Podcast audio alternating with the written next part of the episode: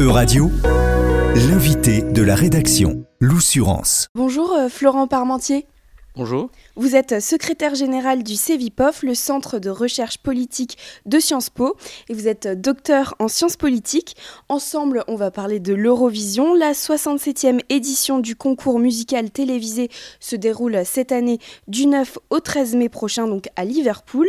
37 pays européens vont s'affronter. On va décrypter euh, tout ça ensemble.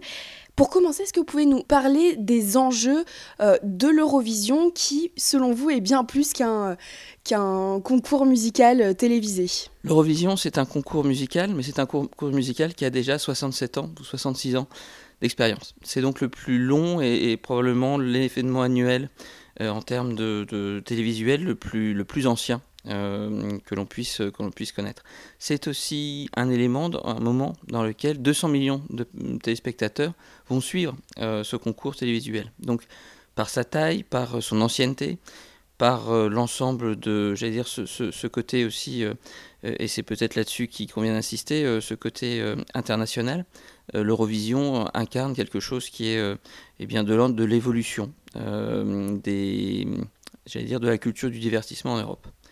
Euh, son, point et, l'un de ses enjeux précisément, c'est à la fois de donner euh, l'image d'une pop euh, très largement de langue anglaise au niveau international, mais aussi de renvoyer finalement à tout un tas d'identités spécifiques, identités que le pouvoir à, travers les différentes cartes postales qui sont affichées dans ce qui sont affichées dans ce cadre. Donc on retrouve à la fois euh, bien des pays qui sont euh, tout le temps présents, ce qu'on appelle les membres du Big Five. Euh, il y a des pays qui, chaque année, doivent faire leurs preuves dans les épreuves de sélection. Et donc, on a de ce point de vue-là un événement qui est large, extrêmement diffusé, et dont peut-être le caractère assez kitsch que l'on observe en France n'est pas interprété de la même manière chez d'autres partenaires européens. C'est justement ce que j'allais demander. On a l'impression que l'Eurovision est très connue à l'échelle de l'Europe. Euh, qui a une euphorie, euh, notamment euh, pendant, pendant cette période de diffusion, mais qu'en France, c'est pas reçu de la même façon. On a l'impression que voilà, les, Français sont moins attirés par cet événement. La France n'a finalement plus remporté ce concours depuis 1977. Elle en a été proche très récemment, avec Barbara Pravi. Euh, mais disons que le fait peut-être de ne pas avoir eu de victoire euh, a eu tendance à marginaliser la France dans ce concours. Euh, ce qu'il faut aussi observer, c'est que les, les, premières éditions se faisaient à 6 ou 7 membres seulement. chaque pays pouvait présenter deux chansons.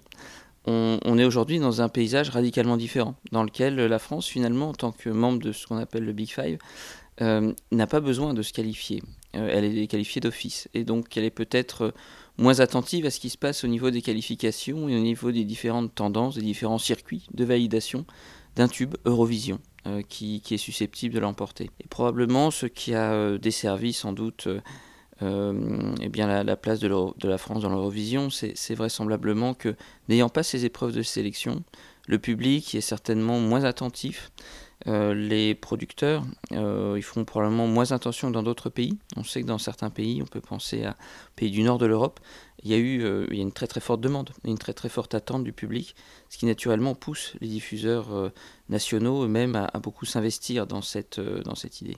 Enfin, et c'est un autre élément, il faut partir du, principe que la France a fait partie du pays des, des Big Five, mais que l'histoire de l'Eurovision, c'est l'histoire d'un élargissement européen euh, qui, s'est fait en plusieurs phases.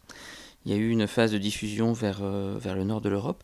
Pendant les années 70, on considérait que les pays du nord de l'Europe votaient entre eux.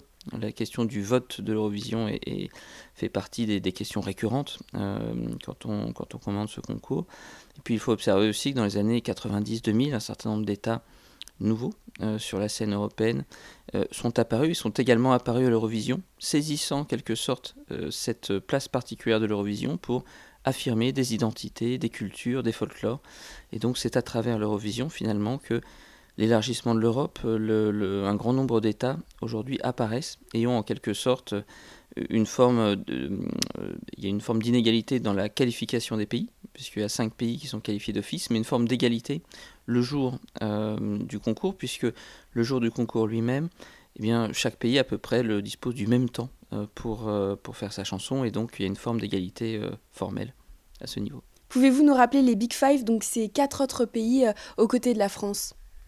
Sont les pays euh, fondateurs de l'Union européenne de radiodiffusion. Ces cinq pays sont la France, euh, l'Italie, l'Allemagne, l'Espagne et le Royaume-Uni. Et donc, vous venez de le dire, il y, a, des enjeux différents finalement euh, pour ces cinq pays et le reste des pays qui participent à l'Eurovision. C'est aussi l'idée de montrer une culture qui n'est pas forcément mise en avant quand on place tous les pays de l'Europe à une certaine échelle. Naturellement, ce qu'il faut comprendre, c'est que le Royaume-Uni, en réalité, n'a pas besoin de, l'Eurovision pour produire des tubes mondialisés. Euh, la culture pop britannique suffit à elle-même, en quelque sorte.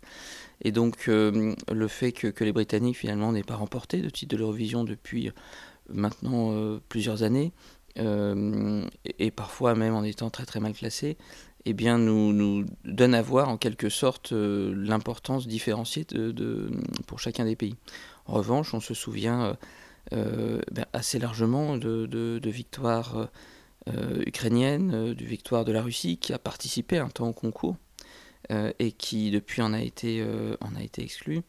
donc on a, on a cette occasion, voilà, chaque, chaque pays en quelque sorte voit l'Eurovision comme soit une opportunité, soit quelque chose pour les membres fondateurs qui est probablement à la fois moins important, moins pertinent et, et en quelque sorte moins, moins centrale dans leur politique de diffusion culturelle.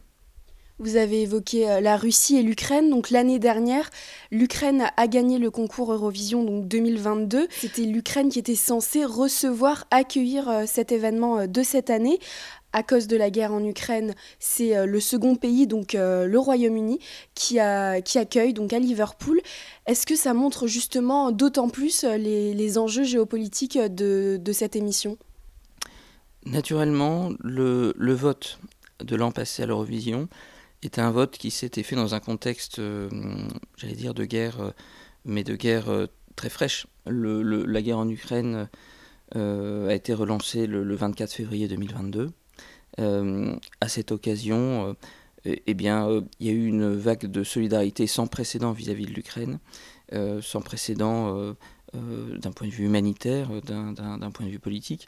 Et donc, l'ensemble euh, des Européens avait euh, mis euh, l'Ukraine en haut de l'affiche. Et donc l'Ukraine a eu un, nombre record de, points. L'Ukraine n'accueillera pas cette année l'Eurovision, on l'avait pressenti hein, déjà assez rapidement après le début du, enfin après l'obtention de du titre de l'Eurovision par Kalush Orchestra. La guerre se prolongeant, euh, l'Ukraine n'a pas été en mesure de, pouvoir le faire. Ce que nous verrons peut-être à, l'occasion de, prochaine occurrence de l'Eurovision, c'est précisément une forme de test pour savoir si euh, la place de l'Ukraine dans les opinions publiques, euh, en tout cas dans, les préoccupations des opinions publiques européennes, est toujours aussi élevée, ou si le soutien commence euh, en quelque sorte à se normaliser, à rentrer dans le rang.